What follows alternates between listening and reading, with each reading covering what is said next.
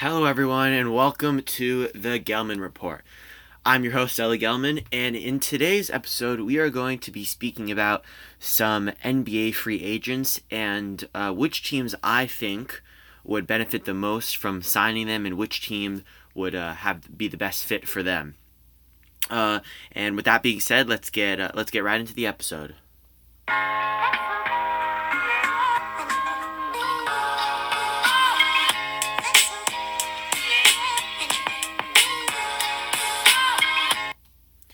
So, in today's episode, we're going to be speaking about three free agents that I think, um, uh, a three and three free agents and which teams they should be signed, um, and which teams should sign them before the NBA resumes in Orlando um, this coming July. And just before we start, I just wanted to um, tell all of you that uh, you you probably heard already, but Cam Newton has been signed by the Patriots. They uh, agreed to a deal last night, um, and the Patriots were one of the teams that I thought should sign Cam Newton. So my prediction was correct. And if you want to hear more about that story, make sure you follow me on Spotify.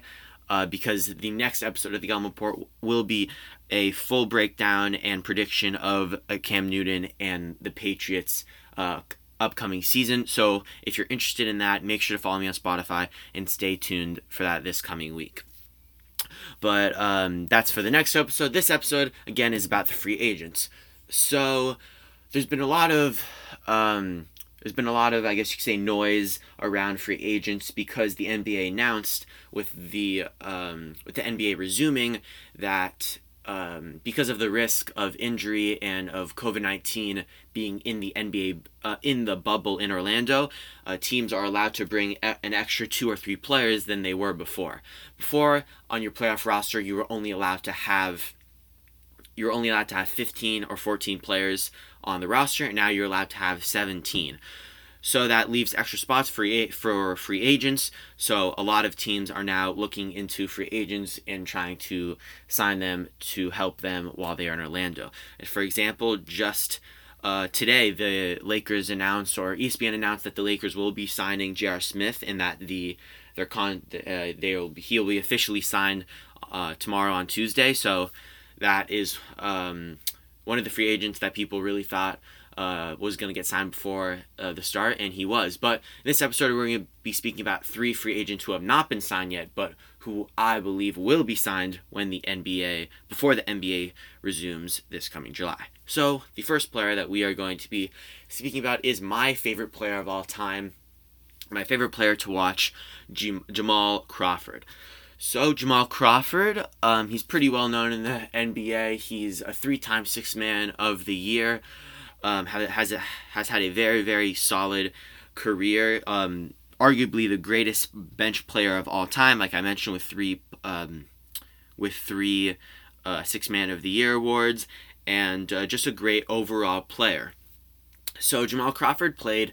Uh, he played last in the 2018-2019 season for the Phoenix Suns, and that season he had a pretty uh, solid a pretty solid season. Um, of course, off he came off the bench, uh, 19 minutes a game and averaging eight points a game. So pretty good averages right there. Uh, and so he only had a one-year deal with the Phoenix Suns. Um, so he was a free agent this past offseason, and I uh, was really hoping that he would be signed, and I was thinking that he was going to be signed like like a lot of other people. Uh, but Sadly, he was not signed. A major reason is that Jamal Crawford is 40 years old, so some teams might look at that. Um, uh, he's a little too old to play, and they don't really want him on his team. They mo- they might want more young players. Um, but yeah, he has not been. He was not signed, and he hasn't played a, a, game this entire season. But now with the NBA resuming, there's more talk about him being signed, and there's more um, news about him. Uh, so the team that I think would benefit the most from signing Jamal Crawford would be the Milwaukee Bucks. So the Bucks, they are the first team in the East uh, when the NBA uh, was postponed, and they had the best record in the NBA when it was postponed. So they uh, statistically are the best team in the NBA, um, but they do not have the best odds to win the NBA uh, the NBA championship. They are second behind the Lakers, the team that I chose to win the NBA championship. And I think that the reason that there are, um, I think there's multiple reasons, but the main reason that I have why they won't win the championship and maybe other people have is that um, aside from Khris Middleton, the all star, their all star guard they have in Milwaukee, there's no one on that team that can create their own shot. What I mean by that is, let's say Khris Middleton is on the bench. Um, he's on the bench, and there's no one on that team uh, that can really create their own shot off the dribble um, and can be that go-to bucket getter. Saying the coach can say, okay, give the ball to whatever, give the ball to um, Giannis and score. Of course, Giannis is very, very good, but he can't really. He doesn't. He doesn't have the handle to create his own shot, and he doesn't have the shooting skills to really create his own shot like Khris Middleton does. And when it comes into playoff time, you really need to have someone like that because uh, the defense gets tougher come playoff time, and you need to have someone that could create their own shot and not just depend on other players to create for you. So I think Jamal Crawford can uh, fill in for that bench type of player that can create their own shot. Um, yeah, he uh, he's been doing that his entire career. He's one of the best shot creators um, I think ever. He has a great handle, very very good three point shooter, very very good in the inside. Um, and so yeah, he can uh, he can be that missing piece that the Bucks need to go to the extra step to win the NBA championship. And uh, aside from that, Jamal Crawford, I think, brings um, some other things. One thing that he brings is um, he brings a lot of experience, and, uh, and he could be a mentor for those young guys. The Bucks team is one of the youngest. Well, I don't want to say youngest, but the core players on the team are one of the youngest, especially the guards they have there. Khris Middleton, uh, Donte DiVincenzo, um, Eric Bledsoe. They they might they're not necessarily young but they're they don't have a lot of experience come playoff time, and so Jamal Crawford can um, can be a mentor for them and can bring that playoff experience that the Bucks are missing. Which it might not sound so important, but uh, again, come playoff time, you need to have experience. I spoke about that in my uh, in my first episode that um, you need to have experience and depth on your team, and Jamal Crawford can bring both depth with his uh, scoring ability, and he could bring mentorship and experience because he's been in the league for 15 some years. And uh, so while I was researching Jamal Crawford and everything that I've been saying, I've been seeing a lot of uh, reports saying, teams don't really want to sign him, of course, because he's too old. But I spoke about how that can be an advantage uh, because of the experience. But another reason is that he cannot really play defense. So my response to that, of course, well, first I'm going to speak about that's true. Jamal Crawford has not been known for his great defense, especially um, recently when he's getting older in age. He can't play as well defense as he was um, as before. But the Bucks ha- are our top five defensive team, and especially their guards, are great defensively. Eric Bledsoe, Donte DiVincenzo, and George Hill, the three star guards they have there, can um, are some of the best defensive guards in the NBA. And let's to and if we were to say that Jamal Crawford was signed and he by the Bucks and he was to be implemented into the lineup, Mike Budenholzer, the coach of the uh, the Bucks, who is a who is a coach of the year candidate and has won coach of the year before, he would be able to make lineups and um, rotations that would benefit uh, Jamal Crawford. Is not. I don't think you want to. I don't think it's the word is necessarily benefit, but would kind of equal out Jamal Crawford's um, weakness and his uh, his defense, which is his weakness. Um, and not just the guards, they have Giannis and they have um, Brook Lopez, who are Giannis, of course, is a defensive player of the year candidate, but Brook Lopez, who is a very underrated defender, um, and also Chris Milton, another underrated defender. So um, I think that, of course, uh, you need to have uh, you need to be able to play defense. But if your team is so good defensively, you can have two or three players that might not play such such good defense. So, um, yeah, Jamal Crawford I think would be a great fit for the Bucks, bringing experience, bringing that uh, scoring ability off the bench that the Bucks are missing. And I think uh, if the Bucks, the Bucks, I think definitely have a team uh, that can make the championship and maybe even win. But I think that Jamal Crawford is that missing piece, and if they want to win, they need to sign him. Um, and so the second player, we're going to go on the next player now. The second player that we're going to be speaking about here is Gerald Green. Uh, Gerald Green, actually, similar to um, Jamal Crawford, is one of my um, a favorite player of all time. But I love uh, he, as I'm gonna uh, talk about. He was on the Rockets last season, and I'm a Rockets fan, and I always uh, like to watch him. He's very explosive, a great three point shooter, and so um, yeah. And so Gerald Green, before we start talking about him, um, the G- Gerald Green, I think. Um, I he's going to be signed to the team. I'm going to tell you right now, only as kind of a replacement for a player they're missing. You'll see when I explain. Um, so yeah, Gerald Green is a, a guard slash uh, small forward, and he last played for the Houston Rockets in the 2018-2019 season. So off the bench, he um, Gerald Green averaged nine points a game while shooting a a uh, pretty good 35% uh, from the three point line.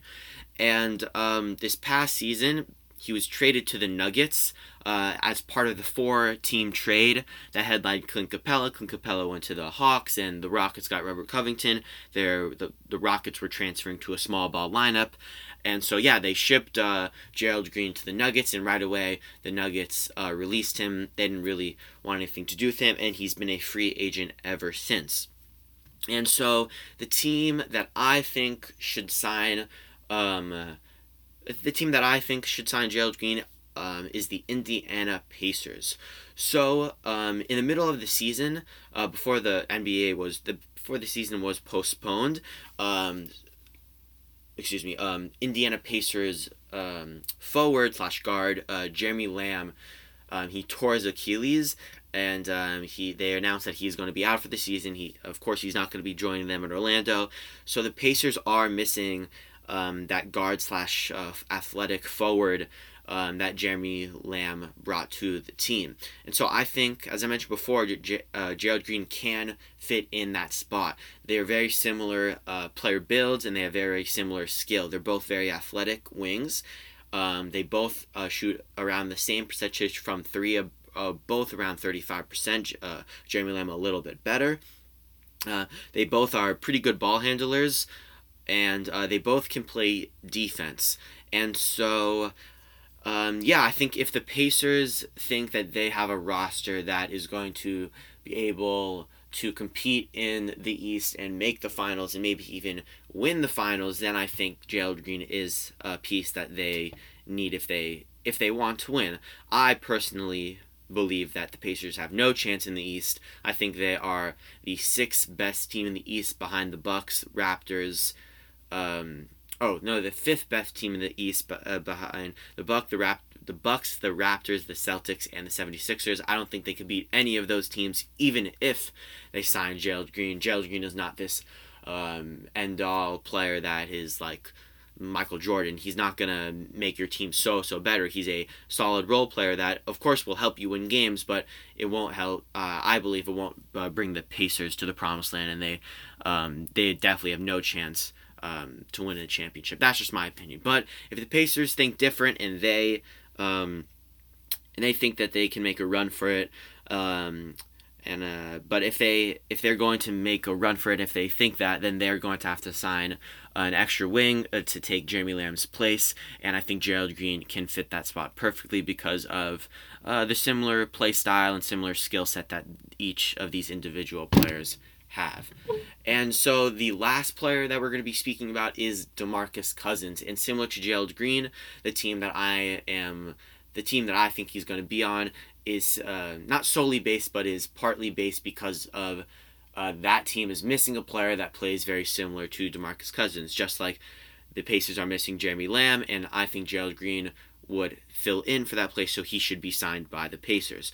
So uh, the team that I think should sign DeMarcus Cousins is the San Antonio Spurs. Uh, so DeMarcus Cousins, of course, is a center um, who last played with the Warriors in the 2018-2019 season. Um, and he made a he was a pretty big X factor in the playoffs and especially in the finals, averaging 14 points a game and six rebounds, which definitely um, helped the Warriors a lot um, against the Raptors, but uh, of course um, they still lost to the Raptors in six. But he still uh, made a big, big difference for them, and so because of his uh, very, very solid um, finals performance. He was signed in free agency by the Lakers, but in the offseason, he did tear his ACL, um, and they announced he would be out for the season. Um, and so he, he didn't play any games on the Lakers, but the Lakers finally, on February 23rd, they released him to sign Markieff Morris, and ever since then, he's been a free agent. And again, I think the team that should sign him uh, for the playoffs uh, in coming uh, in Orlando is um, the San Antonio Spurs. So um, again, I think he can. I think they should sign him because they are missing a player in this uh, this coming um, season in Orlando. Their star, their starting center and all star center, Lamarcus Aldridge, uh, while the NBA was um, in its kind of hiatus um, before they announced that it was coming back. Um, he had sol- he had shoulder uh, uh, surgery, and they announced that he would be out for the rest of the season, and he would not be joining them in Orlando. And so I think that Demarcus Cousins can fit that starting center spot perfectly, um, for a few reasons. One, um, it's very it's known in the NBA for Demarcus Cousins to be very difficult to work with. Um, he's very um, like uh, I guess you could say cocky, very, very, very prideful. And so if he were to be signed, let's say by like, let's say by the Bucks or um, by the Lakers, um, like he wouldn't necessarily start on that team. And I don't think DeMarcus Cousins wants to sign with a team that he doesn't start. And so the Spurs are a team that have a spot available for him to start. And that's one reason why um, they should sign him and why he should go to the Spurs. And the other reason is that the spot that he would be filling in for in the starting center spot in Lamarcus Aldridge, he's very similar to him. Uh, player build and play style, very similar to Jeremy Lamb and Gerald Green comparison that I made. Um, DeMarcus Cousins and Lamarcus Aldridge are very similar in play style and and body build, I guess you could say.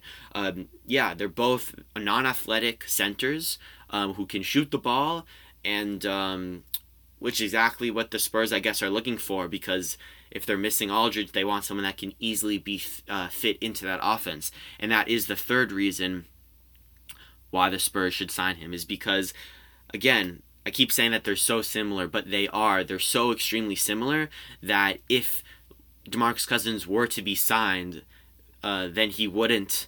Then the Spurs would be uh, the the Spurs would be able to easily implement uh, DeMarcus Cousins into the offense and into the plays and all that stuff. And DeMarcus Cousins would have an easy time um, getting used to his new team, and that would um, just speed up the process more, and that would help the team win more games faster and all that stuff that you need in the playoffs.